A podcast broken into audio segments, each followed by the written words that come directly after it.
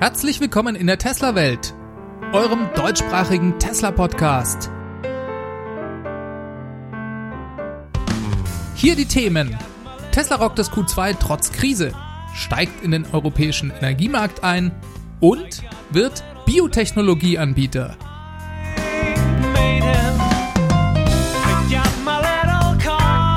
Mein Name ist David und dies ist die Folge 124.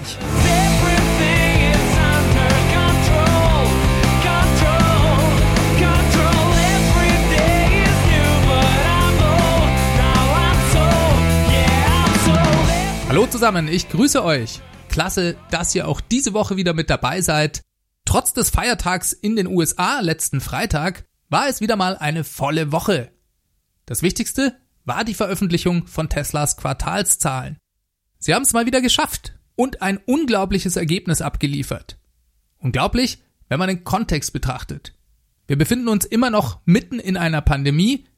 Teslas Hauptwerk in Fremont war wochenlang geschlossen und der Automobilmarkt generell sah in den letzten Wochen und Monaten einen starken Rückgang bei der Nachfrage.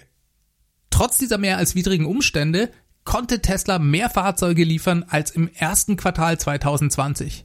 Und im Vergleich mit dem zweiten Quartal 2019, also dem Vorjahresquartal, verbuchte Tesla nur einen leichten Rückgang um 5%. Was heißt das in Zahlen? 90.650 gelieferte und 82.272 produzierte Fahrzeuge. Das ist viel besser als erwartet. Und die Tesla-Aktie hat, wenn man die Vorfreude und die Tage vorher noch mit einrechnet, über 40 Prozent zugelegt. Letzter Stand, als ich das hier aufzeichne, ist 1430 Dollar. Wer hätte das gedacht? Ich jedenfalls nicht, zumindest nicht in diesem Ausmaß. Für die besonders Interessierten unter euch gibt es jetzt noch den Breakdown der Zahlen auf die verschiedenen Modelle. Von Model S und X wurden 6326 Fahrzeuge produziert. Das entspricht ziemlich genau meiner Erwartung aus der letzten Folge. 10.600 Fahrzeuge wurden davon geliefert. Ist klar, Tesla hatte noch eine ganze Menge Inventar übrig. Leider gibt Tesla nach wie vor die Zahlen für Model 3 und Model Y nur zusammen an. Das finde ich super schade, denn dadurch wissen wir nicht, wo Tesla genau bei der Model Y Produktion steht und auch zukünftig werden wir das wohl nicht erfahren, sollten sie das so beibehalten. Sehr schade, dadurch entgeht uns der Vergleich mit dem Model 3. Also, 80.050 Model 3 und Y wurden geliefert. Gebaut wurden von den beiden Modellen zusammengenommen 75.946 Stück. Leider lässt sich da auch nicht sagen, an welchen Standorten wie viele Fahrzeuge gebaut wurden. Dazu gibt's keine offizielle Info. Vielmehr hat Tesla eigentlich auch gar nicht veröffentlicht. Lediglich ein kleines Informationsschnipsel hing noch an der Pressemitteilung dran. Und zwar schrieben sie, dass sie produktionstechnisch wieder auf dem Niveau vor der Krise angekommen sind. Das war zu erwarten, aber ist doch schön, dafür offiziell eine Bestätigung zu haben. Auf das Finanzergebnis müssen wir noch ein paar Wochen bis zum Earnings Call warten. Elon deutete in einer E-Mail an Mitarbeiter aber an, dass Tesla knapp der Break-Even gelingen könnte. Nachdem Elon mit solchen Ankündigungen in letzter Zeit eher vorsichtig umgegangen ist, könnte ich mir gut vorstellen, dass es klappt. Das wäre in der Tat eine Sensation, auch wenn es nur ein knapper Gewinn wird. Und es würde vermutlich zur Folge haben, dass Tesla in den S&P 500 Index aufgenommen wird. Das ist ein Aktienindex von der Ratingagentur Stanley Poor's, der die Aktien der 500 wertvollsten börsennotierten US-Unternehmen umfasst. Das ist einer der meistbeachtetsten Indizes der Welt es gibt ganz feste Kriterien, nach denen Aktien dort aufgenommen werden. Das geschieht durch ein Indexkomitee der Ratingagentur. Man braucht zum Beispiel eine Marktkapitalisierung von mindestens 5,3 Milliarden US-Dollar. Die Mehrzahl der Aktien muss im Streubesitz sein. Das Unternehmen muss bereits eine Weile an der Börse sein. Und eine weitere Voraussetzung ist, einen Gewinn auszuweisen, und zwar über die letzten vier Quartale zusammengerechnet. Das könnte Tesla mit diesem Quartal erreichen. Interessant ist diese Aufnahme in den Index deshalb, da es viele Investoren und Aktienfonds gibt, die systematisch in Firmen investieren, die Teil des S&P 500 sind. Die werden dann alle Tesla kaufen, einfach nur, weil Tesla in dem Index ist. Das könnte der Aktie nochmal weiteren Aufschwung geben, wobei es durchaus auch sein kann, dass die Börse diese Möglichkeit der Aufnahme in den S&P 500 bereits eingepreist hat. Wie dem auch sei, Schlecht ist das für Tesla auf jeden Fall nicht. Ich bin kein Börsenexperte, aber vielleicht könnte das der Aktie ein bisschen mehr Stabilität langfristig geben. So, jetzt haben wir es Juli. Das dritte Quartal hat damit also begonnen. Und in Deutschland wurde die Mehrwertsteuer gesenkt. In der Folge wurden auch die Preise bei Tesla für die Fahrzeuge angepasst. Das könnte vor allem dem Model 3 in den nächsten Monaten zusätzlichen Schub geben. Und im Gegensatz zu vielen anderen Herstellern kann Tesla auch liefern. Im Moment steht auf der Webseite, wenn man sich ein Model 3 bestellt, immer noch ein voraussichtlicher Liefertermin im September. Ich bin mal gespannt, wann sich das verändert. Durch diese Mehrwertsteueranpassung hat Tesla den Preis des Standard Range Plus Model 3 um 1090 Euro gesenkt. Beim Long Range Model 3 spart man jetzt 1790 Euro und bei der Performance Version 1990 Euro. Der Preiswechsel lief nicht so ganz glatt, denn zunächst senkte Tesla den Preis bei der Standard Range Plus Variante nur um 990 Euro, was zu einem Nettopreis knapp jenseits der 40.000 führte. Damit disqualifizierte Tesla das Model 3 für den Umweltbonus. Die Aufregung war dementsprechend groß. Tesla gab im Laufe des 1. Juli noch eine Stellungnahme dazu raus. Sie sagten, es handele sich um einen IT-Fehler, an dem man bereits arbeite. Das Model 3 bleibe weiterhin selbstverständlich voll förderfähig, einen Tag später war dann der Bruttopreis nochmal 100 Euro nach unten angepasst und die Aufregung legte sich wieder. Tja, ein bisschen Panne, dass da niemand mal vorher mit einem Taschenrechner nachgerechnet hat. Vielleicht tun wir Tesla Deutschland da aber auch Unrecht und es handelte sich wirklich um einen IT-Fehler. Tja, so ist es halt manchmal. Jetzt ist aber alles gut. Das Model 3 geht bei 42.900 Euro los. Zieht man die 6.000 Euro Umweltbonus davon ab, landen wir bei 36.900 Euro. So günstig war es noch nie. Ein ziemlich verlockendes Angebot. Und ich bin mal sehr gespannt, wie viele Fahrzeuge davon Tesla bei uns in Deutschland in den nächsten zwei Quartalen absetzen wird. Jetzt habe ich nur vom Model 3 gesprochen, Model S und X sind aber selbstverständlich auch günstiger geworden. Da hat Tesla einfach bei allen Varianten pauschal 3000 Euro abgezogen. Wenn wir schon über Preise reden, schauen wir uns noch kurz die Option volle Tauglichkeit für autonomes Fahren an. Die ist wie angekündigt teurer geworden und zwar kostet die jetzt 7500 Euro bei uns statt 6300 Euro. Das also der neue Preis. Wenn wir schon von dieser Option sprechen, erzähle ich euch auch gleich noch von einer interessanten Info, die es diese Woche dazu gab. Tesla hat ja schon öfters gesagt, dass sie gerade grundlegende Änderungen bei der Software für Autopilot und FSD vornehmen. Sie waren im Prinzip dabei, die Software nochmal von Grund auf zu überarbeiten. Diese Info ist schon ein paar Monate alt. Unklar war aber bisher, wann das Auswirkungen auf die Flotte haben wird. Elon twitterte diese Woche dazu, dass so ziemlich alles nochmal neu geschrieben werden musste. Man werde zu dem neuen Software-Stack in hoffentlich zwei bis vier Monaten wechseln. Und ab diesem Zeitpunkt sei dann mit vielen neuen Funktionen mehr oder weniger gleichzeitig zu rechnen. Das finde ich sehr aufregend, denn für mich war bisher vollkommen unklar, wann diese Softwareüberarbeitung überhaupt zum Tragen kommt. Bis Ende des Jahres sind also zumindest in den USA mit ein paar neuen Features zu rechnen. Kommen wir mal zum Thema Batterien. Reuters berichtete diese Woche, dass Tesla einen neuen Vertrag über größere Volumina mit dem Batteriezellhersteller LG Chem abgeschlossen hat. Mit LG Chem arbeitet Tesla ja schon seit einer Weile in China zusammen. Die haben unweit der Gigafactory in Shanghai ein eigenes Werk. Von dort liefern sie Batteriezellen an Tesla bisher ausschließlich für die Gigafactory in Shanghai. Das reicht jetzt allerdings wohl nicht mehr. Daher gibt es eine Erweiterung der Partnerschaft. Anscheinend baut LG Chem dafür sogar ein Werk in Südkorea um, das zukünftig für Tesla Batteriezellen produzieren soll. Viel mehr Infos gibt's dazu leider nicht. Auch zur geplanten Kapazität pro Jahr haben sie nichts gesagt. Tesla hat mit eigentlich allen großen Batteriezellherstellern Partnerschaften und baut diese auch in Zukunft weiter aus. Ich denke, das werden sie so beibehalten, auch wenn sie eigene Batteriezellen herstellen. Denn Tesla ist weiterhin durch die Verfügbarkeit von Batteriezellen im Wachstum beschränkt. Sie planen eine unglaubliche Skalierung in dem Bereich. Daher brauchen sie in den nächsten Jahren jede Zelle, die sie nur irgendwo herbekommen können. Wenn LG Chem in Zukunft da mehr zu bieten hat, dann kommt es Tesla gerade recht. Ob die neuen Zellen von LG Chem ebenfalls für China bestimmt sind, das geht aus dem Report leider nicht hervor. Es steht allerdings darin, dass Tesla wohl auch seine anderen Zulieferer gefragt hat, ob es möglich wäre, die Kapazitäten an Batteriezellen zu erhöhen. Kommen wir mal zum Cybertruck. Tesla hat in China begonnen, für den Cybertruck Reservierungen entgegenzunehmen. Das war anscheinend bisher noch nicht der Fall. Das wusste ich ehrlich gesagt gar nicht. Ich dachte, den konnte man da schon bestellen. Auch wenn Pickup-Trucks in China eigentlich nicht so beliebt sind, werden aufgrund der Größe des Marktes pro Jahr rund 400.000 Stück dort verkauft. Nicht beliebt sind sie aber auch oft wohl, weil sie gar nicht in die Innenstädte fahren dürfen. Dazu sind bei klassischen Pickup-Trucks mit Verbrennungsmotor die Emissionen schlicht zu hoch. Da schiebt die chinesische Regierung dann den Riegel vor.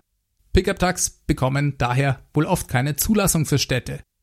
Das wäre natürlich nicht der Fall für den Tesla Cybertruck, daher kann ich mir gut vorstellen, dass es in China dafür einen Markt gibt.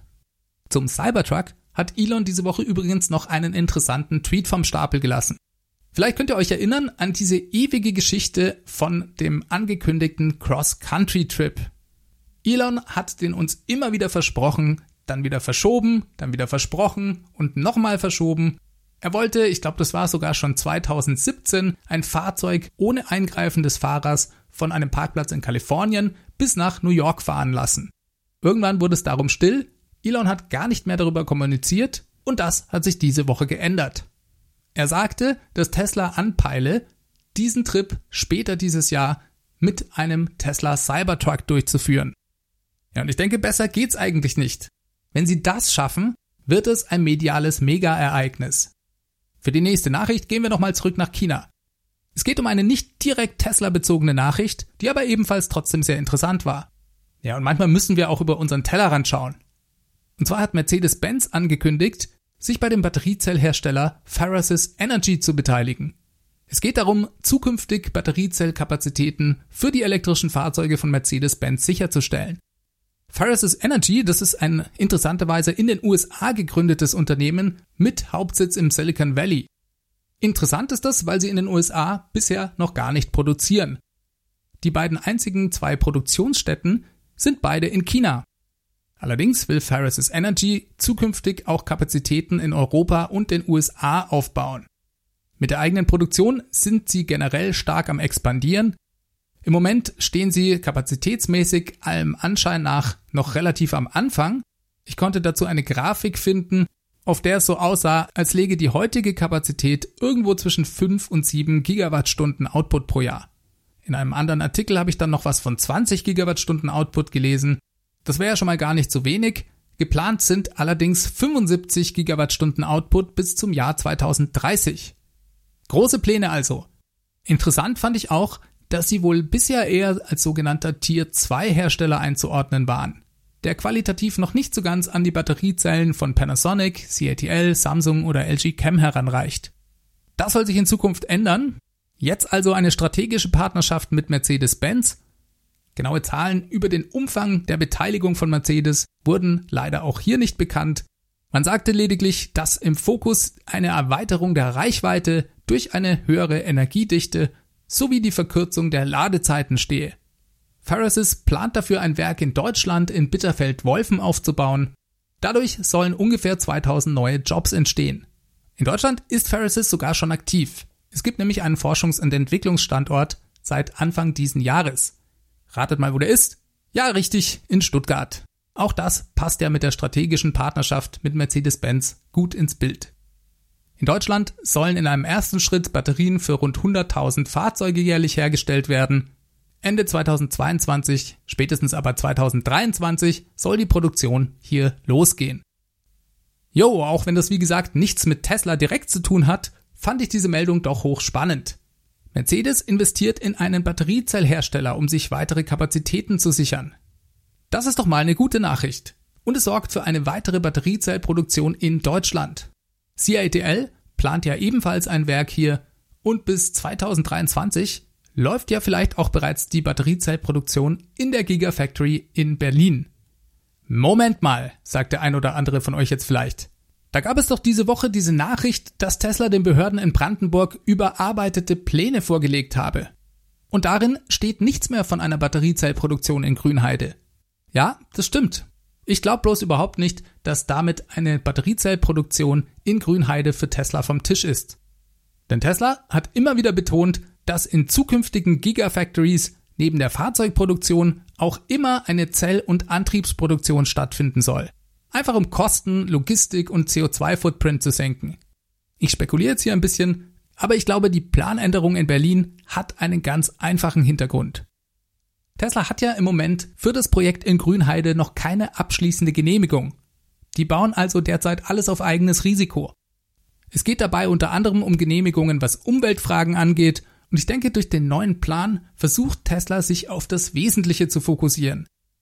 Batteriezellfertigung bringt zusätzliche Komplexität mit und sicher noch eine ganze Reihe an zusätzlichen Umweltfragen. Das könnte eine abschließende Genehmigung weiter verzögern.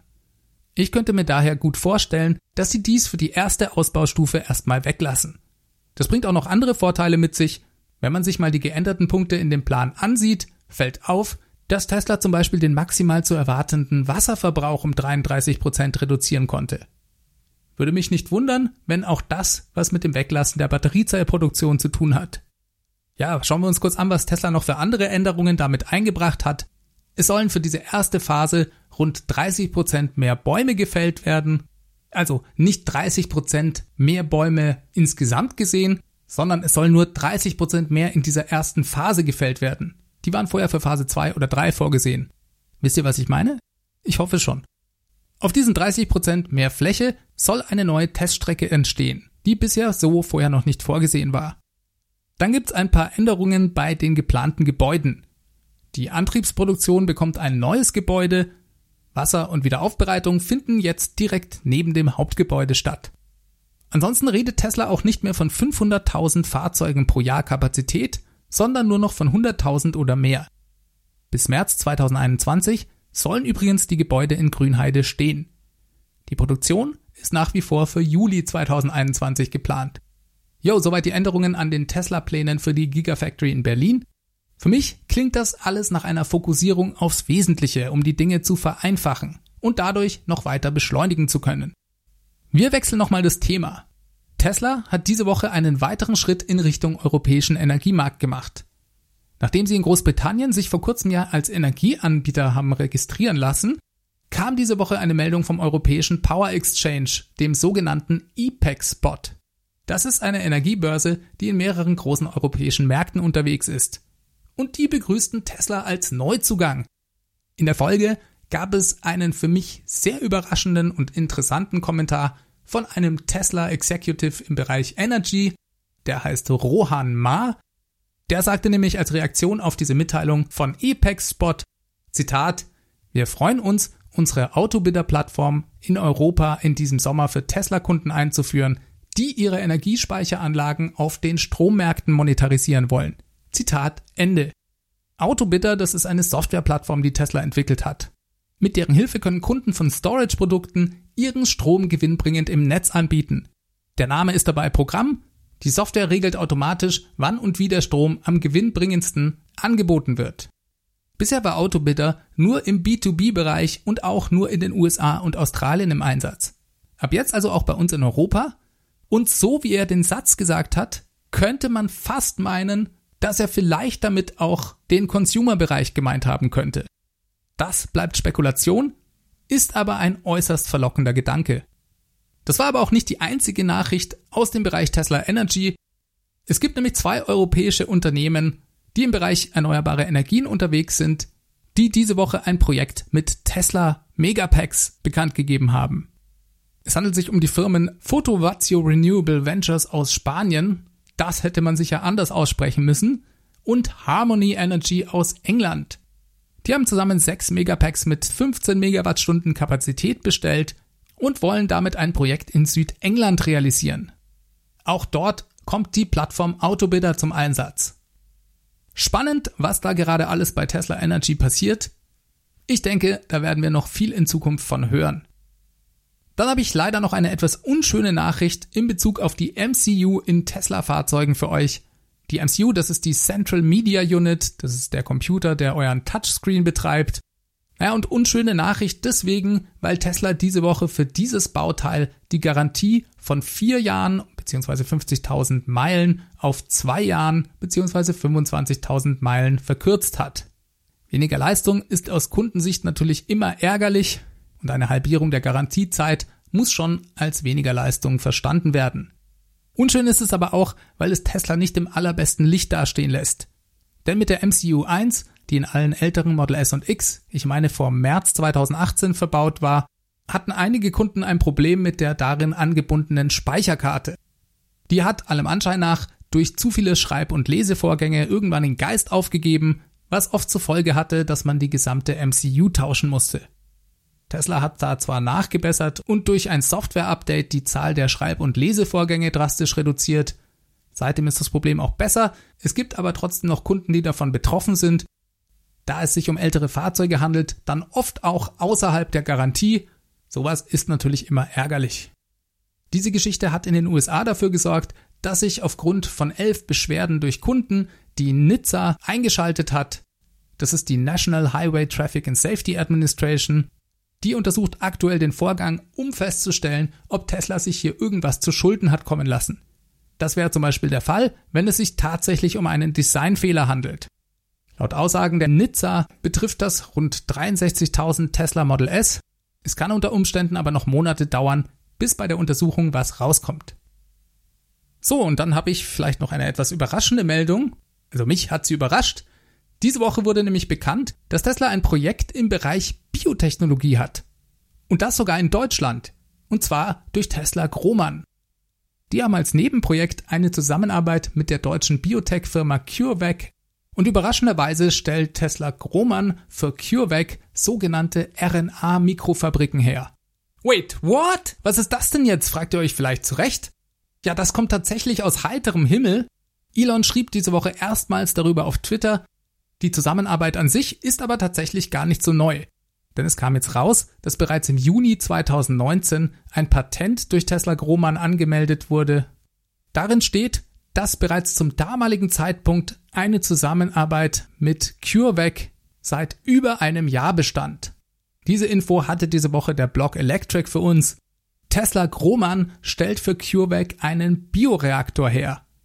Und zwar für die In-vitro-Transkription von RNA. Was kann man damit machen? Damit kann man schneller und einfacher als vorher sogenannte Boten- oder Messenger-RNA produzieren. Das sind Moleküle, die die Information in sich tragen, wie der Körper bestimmte Proteine herstellen kann. Die Idee dahinter ist, das als Therapie einzusetzen. Man führt dem Körper diese Messenger-RNA zu und liefert ihm damit die Bauanleitung, bestimmte benötigte Stoffe selbst herzustellen. CureVac möchte damit Therapien gegen Krebs entwickeln, sie arbeiten aber auch an einem Covid-19-Impfstoff. In dem Zusammenhang hat die Firma bei uns auch schon für Schlagzeilen gesorgt. Vielleicht erinnert ihr euch noch, Donald Trump hatte hier vor ein paar Monaten Interesse an einem deutschen Startup angemeldet, die an einem Impfstoff arbeiten, und genau das war die Firma CureVac.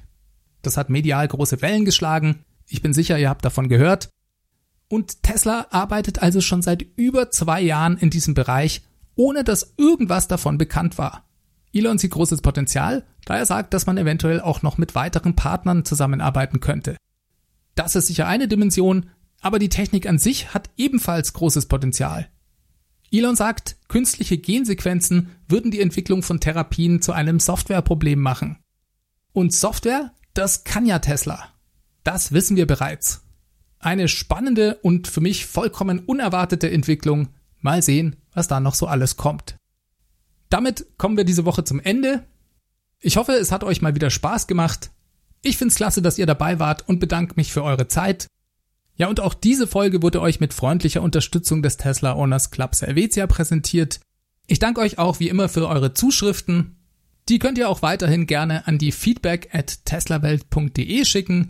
Wer sich lieber per Telefon beteiligt, kann gerne die 0211 9763 2363 anrufen. Und wie immer bedanke ich mich auch besonders bei allen, die diesen Podcast unterstützen durch eine Beteiligung an meiner Crowdfunding-Plattform. Infos dazu gibt's auf www.teslawelt.de. Für alle, die sich das mal anschauen möchten. Auch immer eine tolle Möglichkeit ist, diesen Podcast auf iTunes oder eurer Podcast-App zu bewerten. Dadurch pusht ihr den Podcast auf iTunes und ich lese mir eure Kommentare sehr gerne durch. Ja, und falls ihr die Mehrwertsteuersenkungen dazu nutzen wollt, euch einen Tesla zu kaufen, dann könnt ihr gerne meinen Referral-Code benutzen, falls ihr keinen anderen habt. Der Link dazu ist ts.la slash david 63148. So, damit kommen wir jetzt aber wirklich zum Ende. Ich bin mal sehr gespannt, wie die Geschichte mit Tesla weitergeht. Vor allem der Aktienkurs macht ja derzeit unglaubliche Sachen. Darüber berichte ich euch dann in der nächsten Folge am nächsten Mittwoch. Schaltet wieder ein, bleibt bitte alle gesund. Ich wünsche euch was. Bis dahin, macht's gut. Ciao, ciao.